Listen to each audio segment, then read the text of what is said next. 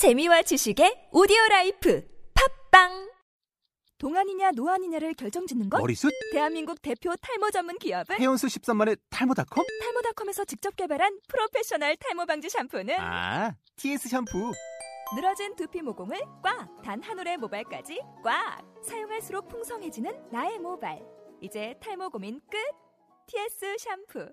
아웃도어 RV 레저 캠핑에 가장 유명한 쿨러 브랜드는 콜맨? 에이 아니야 도메틱이지 전 세계 캠핑카 냉장고도 전부 도메틱이라고 꽁꽁 얼린 생수통을 넣고 다녀야 하는 아이스박스 시대는 갔다. 전기나 차량용 배터리를 연결하면 스스로 냉각, 영하 22도까지 냉동이 가능한 냉동 쿨러도 오직 도메틱. 도메틱 쿨러로 무더운 캠핑장에서 더욱 시원한 맥주 맛을 느껴보세요 지금 바로 네이버에 도메틱 쿨러를 검색해 보세요.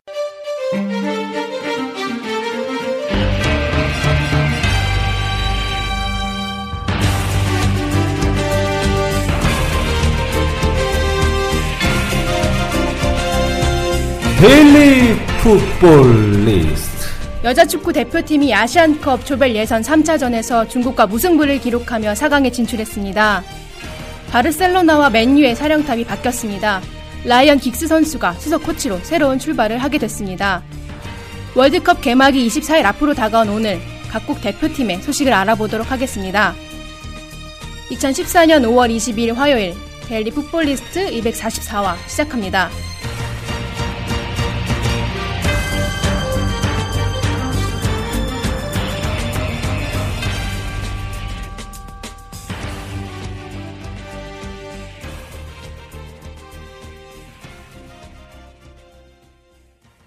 네, 안녕하세요. 데일리 풋볼리스트의 화요일을 책임지고 있는 이민영입니다. 오늘 저와 함께 하실 기자님은요, 6일째 데일리 풋볼리스트를 함께하고 계신 정다워 기자님과, 그리고 지난주 화요일에도 뵀던 류청 기자님입니다. 안녕하세요. 네, 안녕하세요 안녕하세요. 네. 지난주 금요일에 저희가 전체 회식을 했었어요. 그때 되게 재밌었죠. 네, 뭐 저는 재밌었는데 네 재밌지 않은 분들도 있었겠죠 아니, 그, 이주원 씨가 이 회식에 엄청 왔었는데. 그 다음 날 제가 연락을 했는데, 창피해 죽으려고 그러더라고요. 아, 기억을 다 하고 계신 거였어요? 그- 네.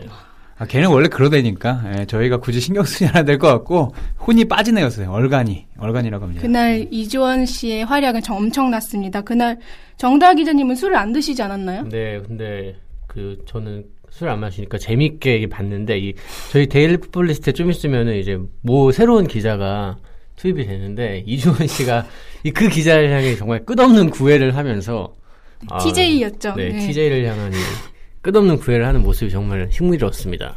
음, 좀 슈트였던 것 같아요 예, 저 태정이가 얼마나 놀랐을지 네 저도 두 번째 보는 날이었는데 엄청 놀랐습니다. 방송으로 뵀던 거랑 비슷하죠? 비, 네, 비슷하더라고요. 네, 다음 회식 때도 이렇게 재밌는 소식 있으면 데일리 풋볼리스트에서 잠깐 들려드리도록 하겠습니다.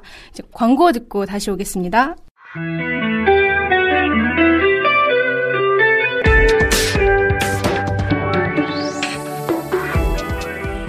조직과 리더에게 화두를 제시한 주제프 과르디올라, 성공에 이르는 길을 제시한 파올로 말디니, 그리고 박지성은 왜 축구 로봇인가? 유럽 최고의 축구 기자 사이먼 쿠퍼의 신작 풋볼맨, 요한 크루이프, 데니스 베르캄프, 지네딘 지단 등 축구 레전드 53인의 숨겨진 모습을 만나세요. 당신이 미처 알지 못했던 축구 스타들의 생생한 스토리를 들려드립니다. 누구에게나 약점은 있다. 풋볼맨. 전국 대형 서점 및 인터넷 서점에서 만나보실 수 있습니다. 풋볼리스트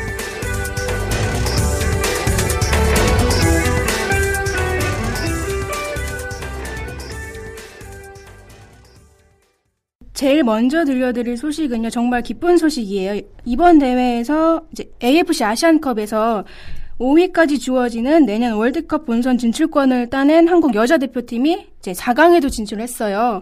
근데 이제 보면 중국과 무승부를 기록하면서 조 1위로 올라가게 됐는데요. 2승 1무 승점 7점으로 골득실에서 중국 중국보다 6골이 많아서 조 1위로 진출했는데 엄, 되게 골을 많이 넣었어요. 네, 뭐 박은호 선수가 팀에 합류하고 그리고 첼시 레이디스에 있었던 지선 선수가 물론 조별리그긴 하지만 합류를 하면서 정말 골 폭풍을 몰아쳤고 사실 중국과의 경기에서도 기대를 많이 했어요. 그러니까 중국, 일본, 북한의 벽을 한국이 계속 넘지 못했었는데 그중 이제 가장 약하게 평가됐던 중국과의 경기에서 박은선 선수까지 있었을 때 넘어서면 어떨까 했는데 결국 넘어서지 못했지만 조 1위로 나가면서 말씀하신 대로 월드컵 본선 진출권과 그리고 조, 조별리그를 통과하는 결과를 냈습니다. 이 사실 지난 1, 2차전에서 정말 많은 골들이 나왔습니다. 이 박은호 선수가 두 골을 넣었던 미얀마 전에서는 이제 12대 0으로 이겼고 이제 그 다음 경기에서는 태국을 4대 0으로 이겼었어요. 그리고 박은 선수는 이제 두 경기 연속 골을 기록하면서 총 다섯 골을 넣으면서 중국전에서도 큰 기대를 모았는데 일단은 뭐 여기서 득점 행진을 멈추게 됐고 일단 다음 라운드에서는 이제 호주를 만나겠다고 하는데 글쎄요 이왕 이렇게 올라간 거 뭐 지소 선수 이제 영국 돌아가겠지만 또 대회 우승을 하면서 좀 이렇게 한국 대표팀의 좀 달라진 모습들을 좀 보여줬으면 좋겠습니다. A조 2위로 올라온 호주와 준결승전을 갖게 되는데 호주와 상대 전적을 보면 한국이 썩 좋은 편은 아니에요. 2008년에는 0대 2로 졌었고 2010년 아시안컵에서는 1대 3으로 졌었는데 게다가 호주가 2010년도에는 아시안컵 우승 경력도 있네요.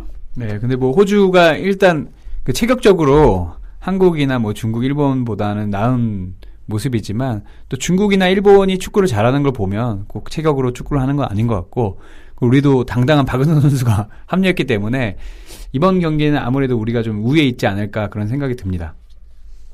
그리고 이제 만약에 호주와 이제 겨뤄서 이기게 되면 중국이나 일본과 맞붙게 되는데 중국보다 확실히 일본이 훨씬 더 잘하잖아요. 한국에서 한국이 아니라 이제 아시아에서 여자 축구의 1위라고 불리는 일본인데 일본과 중국은 어떤 식으로 경기를 펼치게 될까요?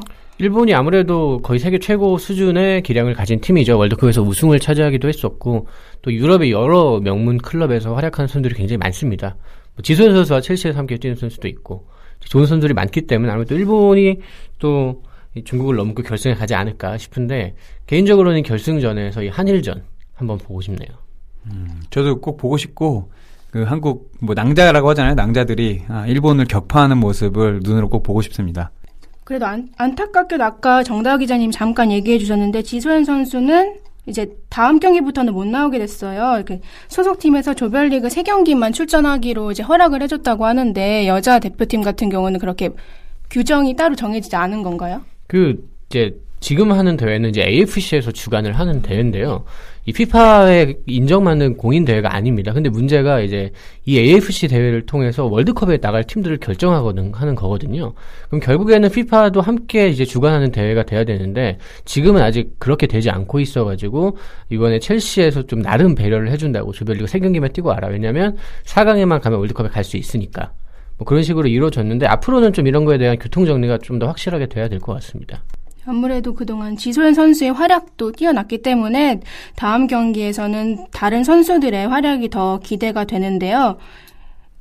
2012년 런던 올림픽에서 한일전에서 저희가 승리하면서 동, 동메달을 땄었잖아요. 그래서 이번 월드 이번 아시안컵에서도 이제 만약에 결승전에서 일본과 만난다면 한일전에서 승리를 통해서 최, 사상 최초로 아시안컵 우승컵을 들어 올렸으면 좋겠습니다.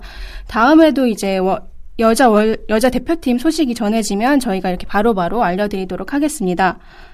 그리고 이제 그 다음 소식은 오늘 새벽에 새로운 사령탑 두 분이 발표가 됐어요. 맨유와 바르셀로나에서 새로운 사령탑들이 발표가 됐는데요. 맨유는 가장 유력한 후보로 꼽혔던 네덜란드 대표팀의 루이스 판할 감독이 3년간 계약을 맺게 됐는데요. 루이스 판할 감독 같은 경우는 rebuilding의 전문가라고도 얘기가 많이 나오고 있어요.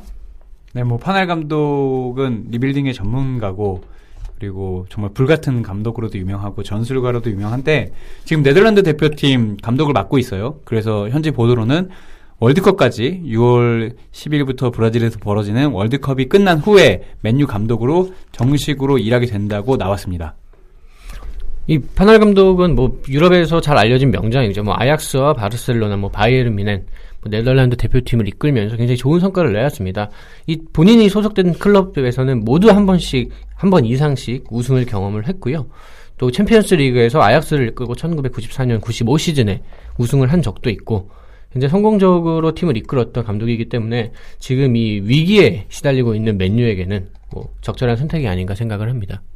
그리고 이제 모예스가 실패했었던 것 중에 하나인 이제 선수단 장악 문제를 이제 루, 라이언 긱스를 수석 코치로 임명하면서 이제 로이스 파날 감독이 맨유의 철학을 배우는 동시에 선수단 장악을 할 수 있게 된 것이다라고 이제 많은 언론들이 막 얘기를 하고 있어요. 근데 과연 그렇게 될지는 좀 지켜봐야 될 것 같아요. 근데 사실 많은 감독들이 수석 코치를 인선을 상당히 중요하게 여깁니다. 왜냐하면 자신의 철학을 가장 잘 알고 모든 사람이 욕하더라도 나를 이해해줄 사람을 하나 데려가야 되는데 물론 그런 뭐 라이언 긱스를 앉히면서 맨유의 뭐 정신을 배울 수도 있겠지만 루이스 판할 감독이 굳이 맨유의 정신을 배우지 않아도 맨유를 장악하면 되는 거거든요. 그런 부분에서는 어느 정도의 그 뭐랄까요 위험 요소도 되는 것 같습니다. 이, 이 판할 감독이 네덜란드인이잖아요. 근데 이 맨유는 이 전통적으로 영국 사람만을 대표팀, 그러니까 사령탑에 앉혔습니다. 물론 아일랜드인이 있었지만 당시에 이제 독립한 지 얼마 안 되는 시기였고, 뭐 스코틀랜드 또 웨일즈, 뭐 잉글랜드인들이 거의 감독을 매번 했었는데 네덜란드인이 감독을 했다는 것은 이 정말 맨유가 위기다. 지금 선택지가 많지 않고 이 판할 감독이라는 카리스마 넘치는 감독을 통해서 뭔가 보여줘야 된다라는 지금 생각을 하고 있는 것 같습니다. 음, 뭐 챔피언스 리그에 진출하지 못하게 되면 일단 금전적으로도 문제가 심해지거든요. 물론 이번에 이제 쉐보레와 단연 계약을 하면서 그런 문제에 대해서 맨유가 해결을 했어요. 그러니까 다음 시즌에는 뭐 선수를 영입하거나 하는데 큰 문제가 없지만 두 시즌 연속 뭐 유럽 대항전에 출전하지 못하면 당장 금전적인 부분에서 어려움을 겪을 수 있거든요. 스폰서 확보나 그렇기 때문에 정다우 기자가 말한 것처럼 빠르게 팀을 끌어올릴 수 있는 루이스 파날 감독이라는 어떻게 보면 조금 위험 요소 가지고 있는 감독을 데리고 온 것으로 보입니다. 이제 루이스 판할 감독이 공격 축구의 선봉자라고도 불리고 있는데 이런 공격적인 전술과 강력한 압박을 하기 위해서 이제 네덜란드나 이제 독일 선수들이 많이 영입이 될 것 같아요. 가장 이제 많은 설이 돌고 있는 게 지금 바이에른 뮌헨에서 이제 루이스 판할 감독이 키웠던 토마스 뮐러 선수가 이제 영입이 되지 않을까라는 소식도 들려오고 있는데 다른 선수들은 어떤 선수들이 거론이 되고 있나요? 뭐 어제 한국 시간으로 어제 저녁 그러니까 뭐 거의 새벽 정도에 영입이 됐기 때문에 그것은 지금까지는 아직 다 설이고요. 제가 보니까 그런 설을 보기보다는 파날 감독이 분명 구상은 가지고 왔을 거예요. 그거를 이제 구단에는 밝힌 상태인데 차차 이제 월드컵이 남아 있는 상태니까 월드컵 활약까지 보면서 자신의 선택지를 계속 살펴보지 않을까 하는 생각이 듭니다. 그 최대 가장 좀 많이 신경 써야 될 부분이 아무래도 루니에 대한 좀 관리가 필요할 것 같은데 루니가 보통 이 감독하기 따라 굉장히 많이 달라지는 선수거든요. 감독과의 이 호흡이 잘 맞을 때는 정말 좋은 모습을 보여주지만 자기 뭔가 수가 틀릴 때는 정말 많이 삐뚤어지는 어린아이 같은 그런 모습도 있기 때문에 파날 감독은 아마 가만두지는 않을 거예요. 그렇죠. 예. 내가 나가든 네가 나가든 둘 중에 하나가 될것이 같습니다. 벌써부터 판페르시를 주장으로 선임한다는 이야기가 있잖아요. 뭐 이런 네. 것들을 봤을 때 분명 이 네덜란드 선수들 좀 새로 추가로 영입을 할 경우에는 그런 선수들이 힘을 받게 될 텐데 과연 루니가 그런 걸 보고 아, 그래 뭐 가만히 있을지 아니면 또 한마디 하면서 논란을 일으킬지 그런 것도 좀 관심 있게 볼 수 있을 것 같습니다. 그리고 이제 지난주였죠. 지난주에 아틀레티코 마드리드와 최종전에서 1대1로 비기면서 우승에 실패했던 바르셀로나가 루이스 엔리케 감독과 2년, 감, 2년 계약에 성공을 했어요. 근데 이 감독은 1부 리그 경험이 2년 정도밖에 되지 않는데 되게 이렇게 강팀을 맡게 되는 건 예외적인 경우가 아닌가요, 보통? 뭐, 그, 주제 가르디엘라 감독 같은 경우에는 2군 감독하다 바로 감독됐잖아요. 뭐 그런 걸 생각하면 사실 뭐 경험이라는 게 그꼭 1부 리그에서 쌓은 경험만 얘기하는 건 아닌 것 같은데 근데 또 루이스 엘리케 감독 같은 경우에는 지난 시즌에 셀타 비고를 맡았었잖아요. 근데 셀타 비고가 뭐 아주 좋은 성적을 거둔 것도 아니고 사실 이 감독이 마르티노 감독 될 때도 엔리케 감독이 먼저 부임한다는 얘기가 있었었어요. 왜냐하면 바르셀로나의 뭐 영웅 legend이기 때문에 그런 얘기가 있었는데 엔리케 감독도 판할 감독과 좀 마찬가지로 어디 가든 선수들하고 좀 문제가 있는 그 강한 mentality를 가진 감독이거든요. 그래서 그 부분에서 좀 문제가 됐는데 결국에는 마르티노 감독을 뭐 내쫓고 엔리케 감독을 선임한 것 같습니다. 이 엔리케 감독은 좀이 흥미로운 역사를 가지고 있는 이 서- 감독이죠. 선수 시절에 이 선수가 원래는 이 레알 마드리드 선수였어요. 근데 과거 많은 분들이 뭐 루이스 피구가 바르셀로나에서 레알 마드리드 이적한 거에 대해서는 잘 알고 계시는데 이, 가- 이, 사- 이 감독이 역시 선수 시절에 이 어, 레알 마드리드에서 한, 사, 한 5년 정도 뛰다가 그 다음에 바르셀로나로 이적을 했거든요. 그 당시에는 굉장히 이 양 팀 팬들에게는 충격적인 이야기죠. 특히 레알 마드리드 선수 팬들에게는 정말 이 죽일 놈이 되는 건데 어쨌든 간에 이 감독이 이 위기의 바르셀로나를 이끌고 또 어떤 모습을 보여줄지 또 기대가 됩니다. 네, 뭐 파나 감독이랑 좀 비슷한 부분은 일단은 뭐 바르셀로나는 우승 못하면 위기 아니겠습니까? 올 시즌 뭐한 무관으로 번- 그쳤는데 네. 무관으로 그쳤기 때문에 좀 강력한 감독, 선수단을 휘어잡을 수 있는 강력한 감독을 좀 선임을 한 것 같고 에리케 감독도 바르셀로나 B 팀에서 감독 생활을 좀 했어요. 그렇기 때문에 바르셀로나의 체력도 누구보다 잘 알고 있고 하지만 뭐 성공 가능성에 대해서는 아직 점칠 수 없는 것 같아요. 프리시즌에 이제 선수들도 좀 영입해야 될 것 같고 자신의 축구 철학도 확고히 해야 바르셀로나라는 거함을 이끌 수 있을 것 같습니다. 그리고 이제 라이언 긱스 은퇴 하- 소식도 잠깐 알아보도록 할 건데요. 라이언 긱스 선수가 은퇴를 하면서 맨유의 수석 코치로 들어가게 됐어요. 네. 라이언 긱스 선수는 맨유 선수 중에서 가장 많은 출전 기록을 가지고 있는 선수인데요. 24시즌 동안 936경기에 출전을 했네요. 네, 뭐 레전드죠. 이 맨유 맨체스터 유나이티드라는 클럽에서만 이 24년을 보낸 정말 대단한 선수인데 이 긱스가 73년생입니다. 근데 올해까지 선수를 뛰었잖아요. 한국에 이 1973년에 태어난 축구인 중에 이 최용수 감독이 있습니다. 그 정도로 이 오랫동안 선수 생활을 했다고 볼 수 있죠. 음, 최용수 감독이 실제 나이는 더 많을 거예요. 아, 그렇죠, 그렇죠. 맞죠, 맞죠. 아, 꿀떡상 네. 나이가 한두 살 73년인 많겠죠. 걸로 알고 있으니까. 네네네. 하지만 최용수 감독이 지금 뛸 수는 없죠. 그렇죠. 뱃살 텔린. 네, 지금. 네, 뱃살 그때 안정환 이제 해설위원도 라디오스타에 나와서 많은 얘기를 해주셨던 최용수 감독과 동갑인 라이언 긱스가 무려 34개 우승컵을 들어 올렸어요. 엄청난 기록이죠. 깁스는, 네, 정말 뭐 우승컵으로는 부러울 사람이 없을 것 같아요. 뭐 퍼기 아이들로 시작해가지고 맨유의 전설로 남았고 하지만 이제 긱스가 좀 아쉬운 건 24시즌 동안 뛰면서 한 번도 골을 못 넣은 적이 없었는데 마지막 시즌 2013, 2014 시즌에 한 골도 넣지 못했습니다. 22경기에 출전을 했는데 일단 출전 시간 자체가 좀 적었고 그것 때문에 이제 데이비드 모예스 전 감독하고도 좀 갈등이 있었죠. 왜 나를 쓰지 않느냐. 그리고 뭐 훈련 방식을 놓고도 문제가 생기면서 뛰지 못했는데 그래도 마지막에 자신이 선수 겸 감독으로 뛸 때 은퇴 경기를 멋지게 치르면서 그 대미를 장- 잘 장식한 것 같습니다. 뭐 긱스가 많은 분들이 맨체스터 유나이티드 legend로 인정하고 당연히 뭐 legend가 돼야 될 인물인데 사실 유스는 맨체스터 시티에서 시작을 했어요. 이, 좀, 이 긱스를 스카우트해 간 사람이 맨체스터 시티의 스카우트였기 때문에 그에 한 2, 3년 후에 이제 맨유로 이적을 한 건데 어쨌든 간에 이 좀 아쉽네요. 올해 유난히 이번 여름에 은퇴하는 선수들이 많은 것 같아요. 뭐 박지성 선수도 그렇고 뭐 자네티, 그다음에 긱스 그리고 또 뭐 오랫동안 있던 팀에서 뭐 이 맨유 같은 팀에서는 특히 뭐 비디치나 퍼디난드가 또 이적을 하고 이런 것들을 보면서 조금 좀 아쉽기도 하고 여러 가지 생각이 드네요. 그렇게 봤을 때 지금 20대 중반부터 이제 뭐 40대 초반까지 그 나이대를 아우르는 지금 이제 축구인들이 많이 은퇴를 하는 것 같은데 한국에 이제 그 유럽 축구가 인기를 끌기 시작한 시점부터 축구를 보신 분들이라면 이 성장했던 선수들이 이제는 장성에서 은퇴하는 걸 보실 나이가 된 것 같고 그럴 시기가 좀 된 것 같습니다. 그리고 이제 월드컵이 있다 보니까 일단 이 시기 전에 이제 은퇴하는 선수들이 좀 많은 것 같아요. 박지성 선수도 아무래도 월드컵에 그러니까 은퇴도 좀 시점을 좀 가려서 해야 되거든요. 은퇴할 때 이제 너무 뭐 내가 못해서 묻힌다기보다는 너무 큰 일이 많을 때 은퇴를 하면 이게 상대적으로 주목을 받지 못하는 경우가 있는데 그런 부분에서 이제 뭐 긱스나 박지성 선수나 그런 시점을 좀 빨리 잡은 것 같습니다.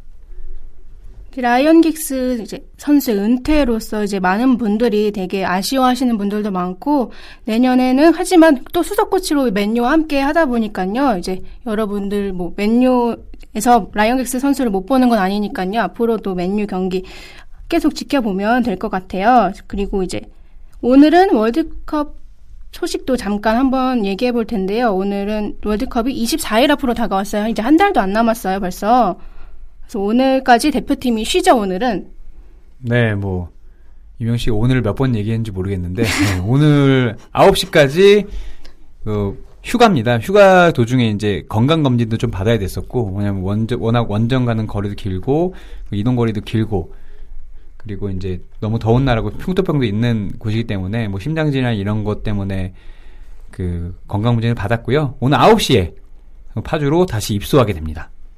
이, 지, 그난 토요일, 일요일 통, 뭐 통해서 이 중국, 그리고 제1리그에서 활약하는 선수들이 많이 입국을 했습니다. 그래서 이제 내일이, 오늘 밤이면 이제 그 윤석영 선수를 제외한 이 QPR에서 승강, 승격, 승격 플레이오프를 준비하고 있죠. 윤석영 선수를 제외한 22명의 모든 선수들이 모이게 되고요. 이제 내일 이제, 내일이면 21일 수요일부터는 다음 주 튀니지전을 앞두고 공식적으로 또 제대로 된 훈련을 시작할 것 같습니다.